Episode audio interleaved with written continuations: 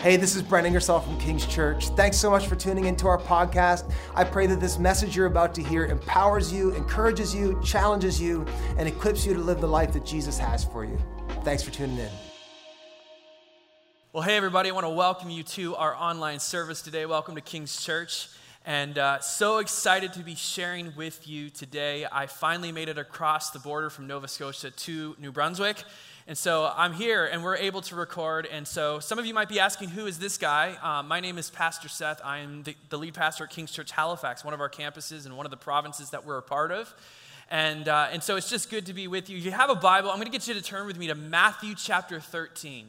Matthew chapter 13. We're going to get there in just a few minutes. Some of you are seeing this live. Some of you might be seeing this after Sunday as it's aired. Um, and that's okay. It's summertime. We totally get that. And I know it's with good weather, especially here in the Maritimes, it's beach weather.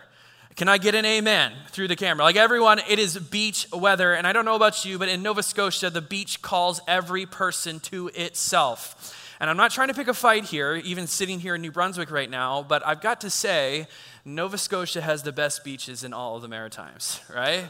And so, um, and so, yeah, and I, we love going to the beach. Me and my family, we love going to the beach. I will tell you this, FYI, I hate swimming in the water. I do not like cold water. Some people like to go, some people like to surf. One of our staff members today said, Hey, I'm going up to, to, to Halifax to do some surfing this weekend. All, all good for you. That's just not my thing. The thing I love to do, though, is treasure hunt. Anyone like to treasure hunt at the beach? I'm not talking about being that guy with like the metal detector. It's like beep, beep, beep, beep. You know, you know that guy with the fanny pack, and every time he finds something, he shoves it in the fanny pack? That's not me. Not yet, at least. And by the way, I have no, no problems with fanny packs. Uh, started wearing one this summer when I was running and kind of enjoy them. So uh, that's going to be me someday, but that's not me now. And, and m- most of you like to treasure hunt at the beach too. I know a big thing in our world, in this part of the world, is sea glass. People just are obsessed with finding sea glass, am I right? Uh, you find those little pieces of glass that have been weathered by the water and the sand, and it just makes this kind of cool mosaic. People do artwork and all that sort of stuff. That's your thing. That's fantastic. That's great. One of the things I like to find is sand dollars. I just love finding sand dollars.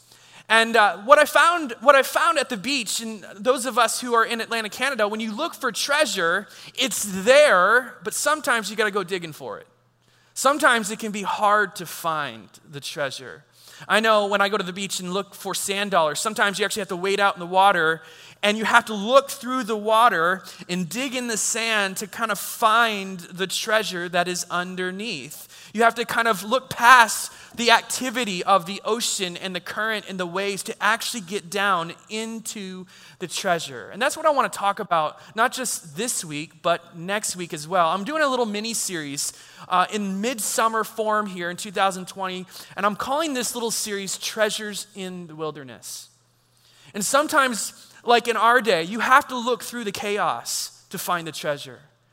I think we all know and we can identify that 2020 has just been a wave after wave after wave. It has been crisis after crisis after crisis. It has been the wave of sickness has come upon us as a culture.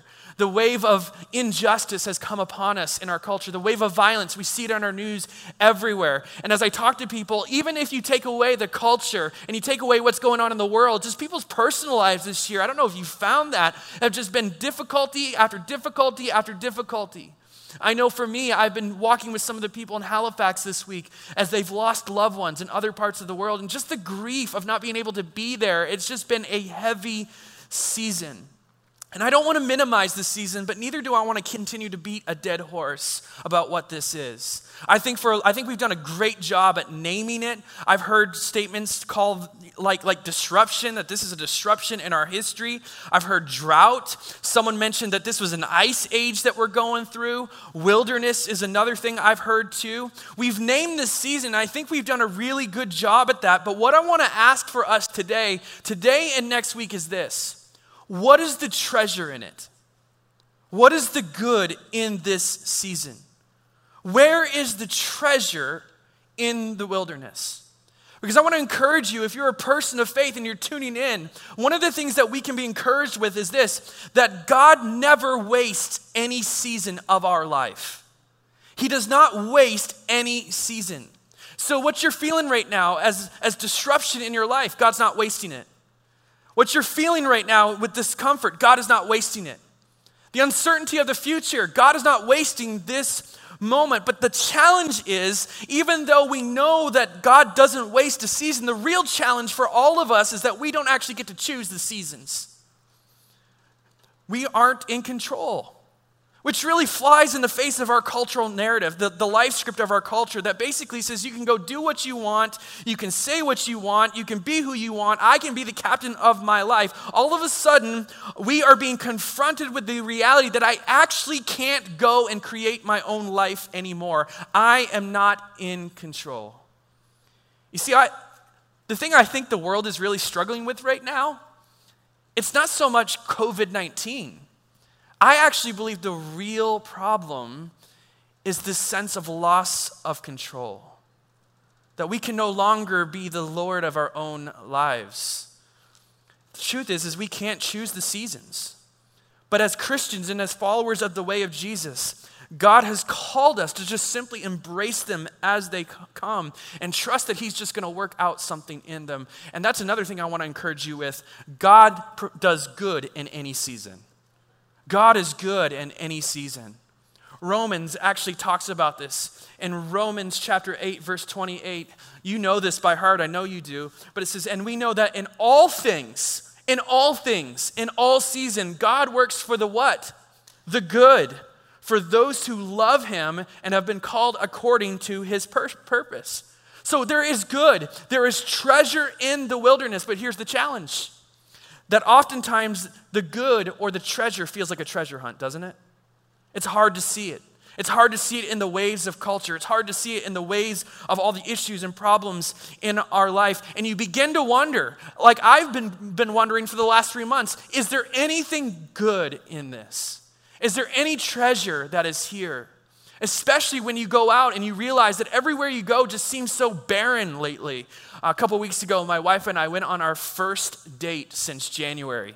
Um, some of you are like, that's not good husbanding. You know, it's not, you know, how's your marriage, Pastor Seth? It's actually doing really good. We've just had a baby and COVID and all that. And so uh, finally, we had an opportunity to go out and we did what most couples do when you don't have the kids for an hour. We go to Winners. And so I was so excited. We were so excited. Let me rephrase that. My wife was so excited about going to Winners. We were going to go in and we were going to go find the, that thing, that decorative thing that my wife loved. And we walked in, and to our dismay, there was nothing there. It was like barren and it was depressing. And our date lasted an hour. So we just went home and, and, and ate chips and watched TV, right? Um, but don't be fooled that even though the shelves of the stores that we walk into in our cities are bare, the shelves of heaven are not. They are full of resource, they are full of treasure. And I came to grips with this this past week, or just a few weeks ago, I should say, is that I, I wanted to stop asking God, What is this? And I started asking God, What are you trying to produce in this? What is the treasure in this? And over the next couple of weeks, I want to reveal to you what I believe God wants to do in this season. That we actually have to go looking for it through the ways, but God actually has treasure for us to experience in this time right now. And the first, the first treasure I want to talk about with you today is this I call it the treasure of gardening the treasure of gardening. Some of you might be shaking your head and like, what? Are you telling me to go plant a garden? No, no, no, no. This is obviously a metaphor, and we're going to get to that. But before we do, let's talk about real gardening for a moment. Has anyone noticed, like, like there has been a revival of gardening around? Like, people are gardening everywhere. Um, and some people you just never would expect to plant a garden. The other night, I was sitting with my wife, and, and we were just hanging out and, you know, flipping through Instagram photos like couples do after the kids go to bed, right? And she was sitting there, and all of a sudden she goes, Oh, wow, you know? And I said, What's up? And she goes, Check this out. And this picture was beautiful, like this beautiful, well manicured garden. Not just one, but multiple gardens, kind of just set together in such a nice space. And I'm like, Wow, who did that? And she goes, My brother. And I was like, Your brother did that. Like, I know my brother in law, and if you're watching, uh, trust me, man, I love you, but I just did not see that coming, right? I mean, Everyone seems to be planting gardens in this time. It's like we have more time to work on our lawns and work on our yards. We have a guy in our church in Halifax who's a landscaper. I try calling him and he doesn't pick up, not because he's rude, but because he's so busy right now. And it's an actual craze right now across the planet. You, newspaper articles and newspapers like the New York Times and the Washington Post have actually written about the revival of gardening in our day. I actually read this, uh, this article in the CBC the other day about a young guy in Toronto who started planting gardens. And this is what he said. He had this statement, and he said this He says, It's very satisfying when you can go grow something from scratch and pick it. And then he says this He says, It gets you into a spot where our ancestors would have been, which is an interesting statement. And I think that's almost therapeutic.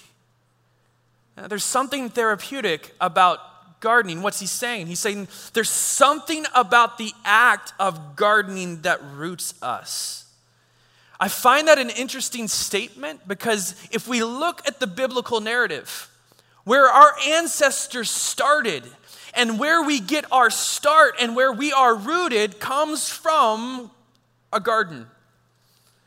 God made us and placed us in a garden. And not only that, not only did he put us in a garden, he actually he actually told us to go and garden, to become a gardener. Let's look at it. Genesis chapter 2, verse 15. Look what it says. It says the Lord God placed the man in the garden of Eden to tend and watch over it. The, the word Eden here is the word delight. And so it's a beautiful picture that when God created us and He placed us and He rooted us, He rooted us in a place, our homeland is actually a homeland called delight. It's incredible. And in this place, we read that it was there that man and woman was naked and unashamed before God. Like true, true, like companionship and love with God, full on presence with God all the time, an unadulterated type of worship. Now, don't misunderstand that the Garden of Eden, even though it's called delight, Adam and Eve didn't just sit there for hours sipping vanilla lattes and suntanning. That's not what they did. In fact, the scripture tells us that God placed them there to do what? To tend and to watch over a garden. God created man to be in a garden and to watch over a garden. You got to get that. That is key for this message today. The word tend to it is the word shamar in Hebrew. And what it literally means is it means that God asked them to guard it, to police it, to actually stand up for it. And so God created man to be in a garden and to be a gardener. Now we know that this garden we're not in anymore. That that has passed by because of sin and the fall of man. We were banished from that garden. But what's interesting is as you read the scriptures, one of the major themes all throughout the Bible is that God always instructed his people to plant gardens. Strange. Gardens were planted in homes. They were planted in pa- palaces. They became places of celebration. Meals and parties were had in gardens. Just read the book of Esther. Gardens were a place of solitude and prayer. Jesus, before he went to the cross, where did he go? He went to a garden to pray. Gardens were everywhere. But what's really fascinating and really interesting is that God often told his people to plant a garden just before revival and renewal. While they were in exile, God, through the prophet Jeremiah, spoke to the people there. And look, what, look at the instruction. He said, Build houses, settle down, and plant what? Gardens, and eat what they produce. Even when God's people were in the wilderness for 40 years, God said to plant gardens. Now, some of you are like, where does it say that in the Bible? What's fascinating, and some scholars actually say this is, is, is, is actually a thing as they study it and as they look at it, people far smarter than me. But when God actually called the people of Israel to raise up a tabernacle in the wilderness and then the temple in Jerusalem, that the, the specs of the tabernacle and the temple were actually the specs of the Garden of Eden itself. This place where the divine presence of God and his work the tabernacle in the temple. Theologian J. Daniel Hays writes this about the garden. Look what he says. He says, The garden is a place where God's presence dwells in a special kind of way so that his people can be with him and worship him. This is precisely the function of a sanctuary or temple. And so, God in this season, I believe, has called us to garden again, the treasure of gardening. Now, we don't have a tabernacle and we don't have a temple. And Pastor Seth isn't telling you to go out and buy seeds and dig up your lawn and then go ahead and start planting and plant a garden and everything's going to be all well and good. But what I am saying is that there is a garden that you and I are called to garden in this day, in this time, and it is the garden of our hearts. This is what Jesus presses into in the Gospels. In fact, Jesus tells a story in Matthew chapter 13. I told you to turn there, and we're, we're, we're about to look at it. He tells a story about a sower who goes to sow seed. And, and the story has it that the sower goes out and he starts sowing seed recklessly all over the ground. And some of the seed falls on a, on a hard path. As we, as we find out, the seed step is, is on top of the path, and birds come and they take it away. And then seed falls on rocky soil. And, and, and, it actually does take root for a little bit of time, and then it just, the, the rocks just kind of, it, it's just too shallow, so it can't grow. There's no depth to the soil. And then we then we realize that there's thorny soil, that the, again, the seed takes root in the soil, and, and then the, the, the, the thorns, or another translation would say, the weeds come up and they choke out the good that is in the soil. And then finally, finally, the soil that we all hope for, the soil that we wish our hearts to be, is the good soil that comes. And it says, when the seed falls on the good soil, then it produces a harvest that is 30, 60, 100. Jesus tells this story. People are confused about it. And so he goes on to explain it. And I want to just read this to you. Again, his explanation of this, verse 19 of chapter 13 in Matthew says, When anyone hears the message about the kingdom and does not understand it, the evil one comes and snatches away what was sown in their heart. Get this picture in your head that what Jesus is saying, he's saying soil and gardening is like your heart. This is the seed sown along the path. The seed falling on rocky ground refers to someone who hears the word and at once receives it with joy, but since they have no root, they last only a short time. When trouble or persecution comes because of the word, they quickly fall away. The seed falling among the thorns refers to someone who hears the word, but the worries of this life and the deceitfulness of wealth choke the word making it unfruitful. But the seed falling on good soil refers to someone who hears the word and understands it. This is the one, this is the heart who produces a crop yielding 160 or 30 times what was sown. By the way, a Hebrew farmer of that time believed that a seed that was planted could only harvest as much as eight times as itself. So when Jesus said that when, this, when, the, when the word or the seed of the word falls on good soil, that it's going to produce 100 times, 60 times, or 30 times, any of those times are far more uh, than any Hebrew would even know or understand. That is actually miraculous if you look at it. Now, this is a very layered story, and we can go a lot of different directions with this. We can talk about the sower, we can talk about the seed, but I want to talk about the soil for just a moment. I want to talk about the garden. And there's a few things, I, there's a few observations I just want to tell you today. And the first one is this notice in Jesus' story that it's the condition of the soil that determines what you produce. It's the condition of the heart that determines what you produce. It's not the condition of the seed. It's not even the condition of the circumstances. The birds have nothing to do with production of fruit. It's actually the condition of the soil. And where is soil in a garden? Underground. It's unseen. And what Jesus is trying to get at, this is real, where real thriving and flourishing actually happens in our life. And this is what I want to tell you t- today, church. I believe that the treasure that God wants you to experience in this day is in the secret place first. It's actually in the hidden place. It's in our hearts. If we are really willing to receive this treasure in this time and allow God to do something in our hearts, God is wanting to reveal and renew and revive the secret place. Because the condition of the soil, the condition of your heart actually determines what you produce in your life. But here's the second observation I want to give you today it's this. In Jesus' story, not every soil is good, but it can become good. Likewise, soil that is good can also become bad. You see, I think sometimes we read the scripture, we read Jesus' stories through Western lens.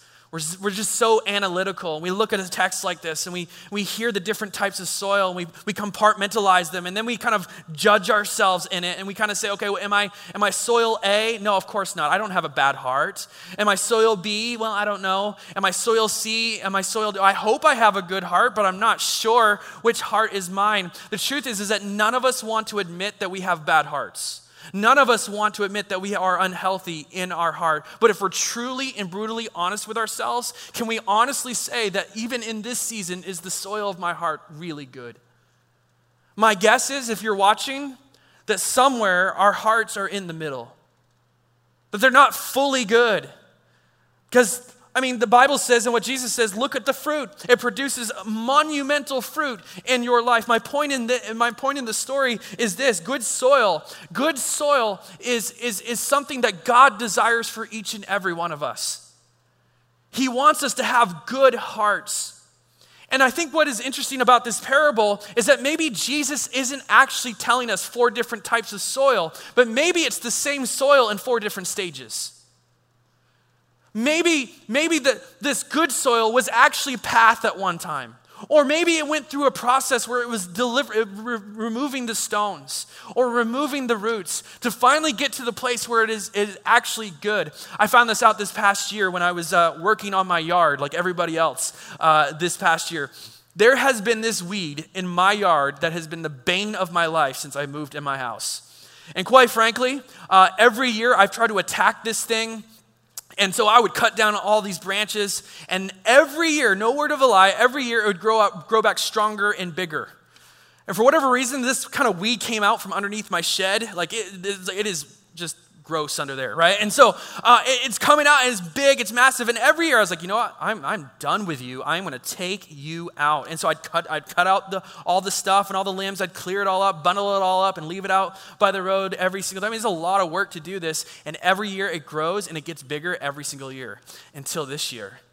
And this year I actually learned a lesson. I said, you know what? I'm not cutting on top of the soil. I'm actually going to break into the soil and I'm going to dig in and I'm going to go after these roots. And so, for literally like two days straight, I think I spent 12 hours digging up this root.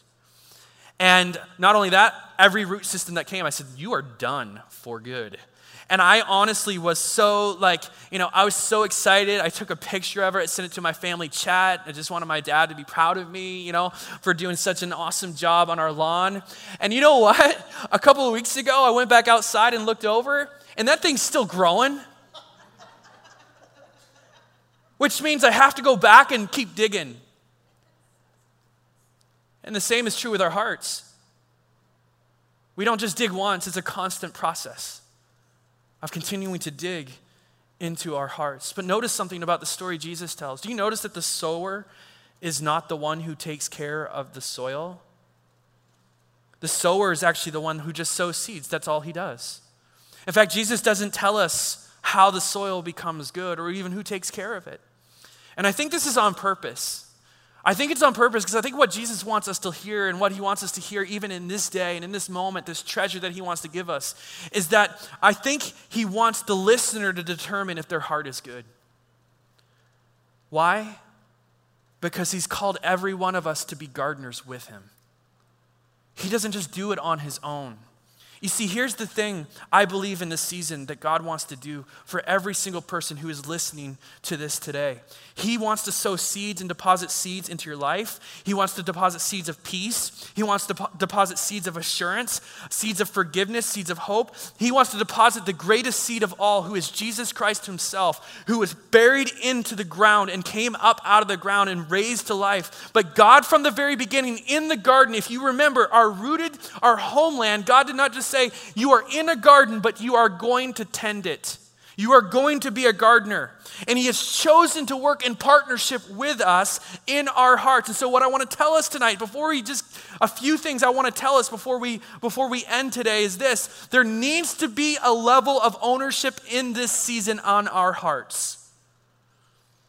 John Ortberg, in his book Soul Keeping, which I highly recommend you read this book, it's an incredible book. He says this He says, You don't own your heart or soul but you do have to steward it. It's the same with the book of Proverbs. Proverbs chapter 4, verse 23 says this Keep your heart with all vigilance. For from, from it flows the springs of life. And I just wonder, in a season like this that feels like the wilderness, that the treasure we have right now in this time is that we have time to tend our hearts, to break into our own hearts, and for God to, to do a work in us fresh and anew. That's the treasure. That is the treasure. The treasure is that we can garden our hearts. We have the time to do this. So, just three things, and we'll close here in just a moment. The first thing is I believe this is a time for digging in. This is a time for dig- digging in. There has never been a better time in your life than right now for you and the Holy Spirit to partner in working on your heart. This has not, never been a better time. You have more time now than you ever have. This has never been a better time for you to pray the same prayer that David prayed when he said, Search me, O God, know my heart. And if there be any way in me that is, that is not right, lead me to life everlasting. Church, this is a season to start digging. We can no longer just continue to just cut the branches on top of the soil. But God is actually calling us to be practicing cultivating our hearts and souls with Him. This is the aim of Jesus. In his book, uh, The Renovation of a Heart, by a guy named Dallas Willard, who's probably one of the most profound thinkers and writers about the soul, writes this. He says, The, revelation, the revolution of Jesus in, is in the first place a continuous, a continuously a revolution of the human heart and spirit. That this is a season for digging in. It's not just about digging in. Number two, it's also a time for weeding out. It's also a time for weeding out. And it's really hard for see this, see this, but the reality of Jesus' parable is this that it's actually quite possible to have a soil problem and not even know you have it. That it's possible to actually have heart issues and you don't even see it. It's not even noticeable to you. Did you notice in the story that Jesus told what he said? He said, like, when even when it falls on rocky soil, it takes root. Not long, but it actually does take root. And it starts to develop. And the thorny soil, the thorns and the fruit kind of grow together. But what happens is over time, the weeds will come in and they will choke out your life. It will choke out the good. And I wonder if in this season, it's time for us to deal with the weeds. Maybe for some of us, it's the weeds of undealt, an undealt with past. Others of you, it might, be, it might be the very small hint of anger or bitterness that you still carry towards that person who robbed you, who took a piece of flesh out of you, but it's still lingering there and it's still holding you captive. For some of you, it's the weed of unforgiveness.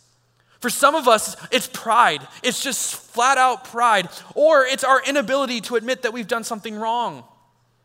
Sometimes the weed is a resistance to change, unconfessed sin. Most of the time, whatever it is, hear me on this, it happens in the secret place. It's hidden. And over time, out of nowhere, it will grow up and it will begin to choke out the good in your life. For some of us, it's not weeds, it's actually stones. It's like the stony soil that need to be developed, it needs to be worked into, it needs to be taken out. But it's, it's a stone. Stone is heavy, isn't it? It's the pressing down. It's not the choking up, it's actually a pressing down. You are carrying things right now that you don't need to carry. Maybe it's shame, or maybe it's guilt in your life. Some of us are carrying something heavy in our souls right now, and it's not even ours. It's someone else's weight. It's someone else's rock. It's someone else's guilt. It's someone else's shame. But the responsibility that we have is the responsibility to cultivate our own souls. You see, here's the, here's the truth, and this is the rub of the message today. Real transformation happens to the soil of your heart when it is turned over, when it is weeded out. You know, there's a time after time where God's people's hearts grew cold and grew hardened towards him. Whether it was just heart adultery or idols or whatever. And there was this time when, when, when God's people's heart was away from God and, and they, they, they, they were away from the Lord, and God sent a prophet, and the prophet's name was Joel. And Joel says this statement, and it's been something that God has been pressed on my heart in this season, in this time. But look what Joel says to the people of Israel about returning back to the Lord. Verse 13 in Joel chapter 2 says, Rend your heart and not your garments. Return to the Lord your God, for he is gracious and compassionate, slow to anger, abounding in love and he relents from sending calamity. He says, Rend your hearts, not your clothes. You know, in Jewish times, when repentance happened, they often ripped their clothes and they rent their garments. But oftentimes, there was no transformation after that action. But what Joel is saying is don't do that. It, th- what your issue is right now, and the thing that you need to deal with, is not something external, it's your heart. Rend your heart. The word rend here actually means to turn over, it means to break the ground, is what that means. Also, Hosea, at another time in Israel's history, look what this says. I love this statement. Hosea chapter 10, verse 12 says, Sow righteousness for yourselves. You are the one responsible for sowing righteousness. Reap the fruit of unfailing love. And here it is. Here's what Hosea says to the people and break up your unplowed grounds. For it is time to seek the Lord until he comes and he showers his righteousness on you. See, I, sometimes supple dirt can become hard. And it doesn't become hard overnight. Just spends days in the sun, no rain, no water. And as we've been displaced in, in our own separate places and not in the things like have been, I wonder if maybe there are hearts of ours that have been displaced, and maybe what was supple at one time is starting to feel hard in some moments. It's harder to worship. It's harder to seek God. It's harder to stay connected. It's harder. And sometimes this doesn't happen overnight. It doesn't happen in a moment. Sometimes it's that issue that's lingering and it just lingers long enough. It's a sin. It's having one foot in the church and one foot in the world. And hear me on this it's only by the grace of God and the blood of Jesus that He ever can save us. But it is your and my responsibility to break up the soil of our hearts so that the seeds of righteousness can come in. Now, some of you are hearing this and you're probably saying, wow, what a downer, Pastor Seth. But this is not a heavy thing. And I think the devil has done a really big job to deceive us. That working and tilling the ground of our hearts and dealing with the things underneath the surface is only for broken people. But you know what I've found? It's actually for healthy people. A healthy person constantly pays attention to his heart. A healthy person is a good gardener who, who guards it, who looks after it, who sticks up for it, who is willing in season after season of his life to rend his own heart, to break the ground, so that the rain so that the seeds of righteousness can actually come and find its root in us. You see, weeding is not a bad thing, it's the cleansing, it's the cleaning of the heart. When you clean and you weed, it makes space for new opportunities and new fruit in your life. And there is a beautiful opportunity, and I believe this with all my heart, that there is a grace over this time and over this season for us to go deep and for God to do a work in our hearts. It's happening. I have people in our church who God is working in their hearts as they repent and as they come back to Him and they say, God, this has been a season where you've just opened the ground of my life and you are exposing things, but it has been so fresh and so good and so rewarding. And I believe this is what God is doing in this season for us as a church. You know, as I've been studying the history of renewal and revival in the church, and we say this all the time here at King's Church Renewal's coming. Revival's coming. We feel it in our bones. But every renewal and every revival began with a rending and a call to repentance, a call to garden, a call to dig deep. A great revival author Arthur Wallis, in his book, In the Day of Thy Power, writes this. He says, To break the fallow ground of our hearts means to bring them to a humble and contrite state before God. For this is the only state of heart that God can revive. The only state that is ready for the reign of revival.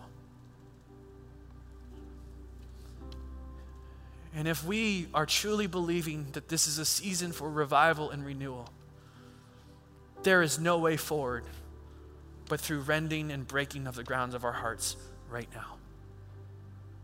Because I got to tell you something, church. It's a time for digging. Yes, it is. It's a time for weeding. Deal with the weeds. Get down deep. You know, I found the deeper you dig, the healthier your heart gets. Do you know that the good soil is actually down deep? You need to bring it up, bring it up to the surface. But God's calling us to do that and allow Him to penetrate and to help us dig in our hearts. It's not just a season of digging, it's not just a time of weeding,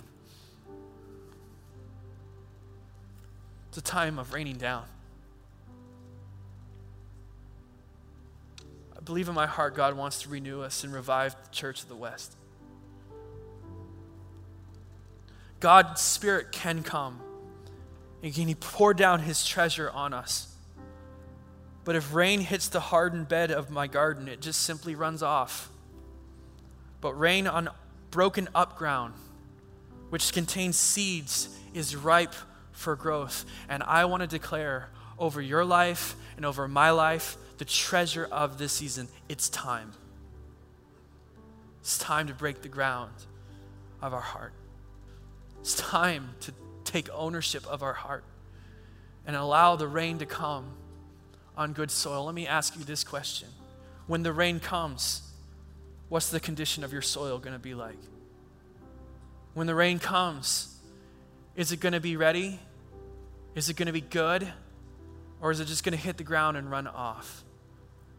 I just believe in this time and in this season. I just sense God's spirit in this moment, in this presence, that God is wanting to allow us to be free, to go to Him and to confess before Him and say, God, my heart, Repentance is simple. The, repentance is the simple way to repent is often to go to God and say, right now, God, I can't do this on my own. I can't do this. You know what that is. I just believe God has given us permission to be able to do this as a church and to look at the weeds of our life and the stones of our life and to say, no more. They didn't come in this season, they were there last season. But this is the season that God is going to give you a treasure treasure of a good soil, of a good heart. I want to pray for us. I want to pray for you. I want to pray for your, our church as, in this time as we ready ourselves, ready our hearts for God to move in power in this day. God, Holy Spirit,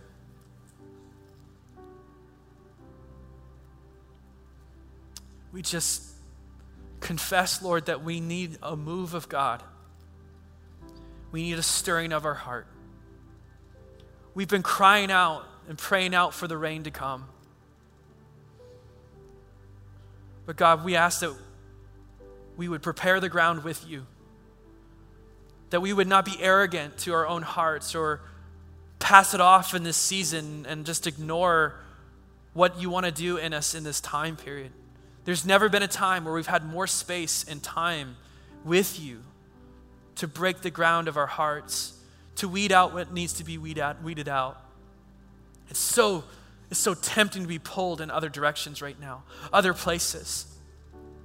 But oh God, would you, before your throne and before your presence, would you reveal to us the beauty of the treasure that we have to ha- experience this hour in the secret place, in the hidden place with you, to restore our hearts back to, to, to our ancestors to a place of delight, to a place where we can walk unashamed and naked before you, a place of unhindered worship, oh God.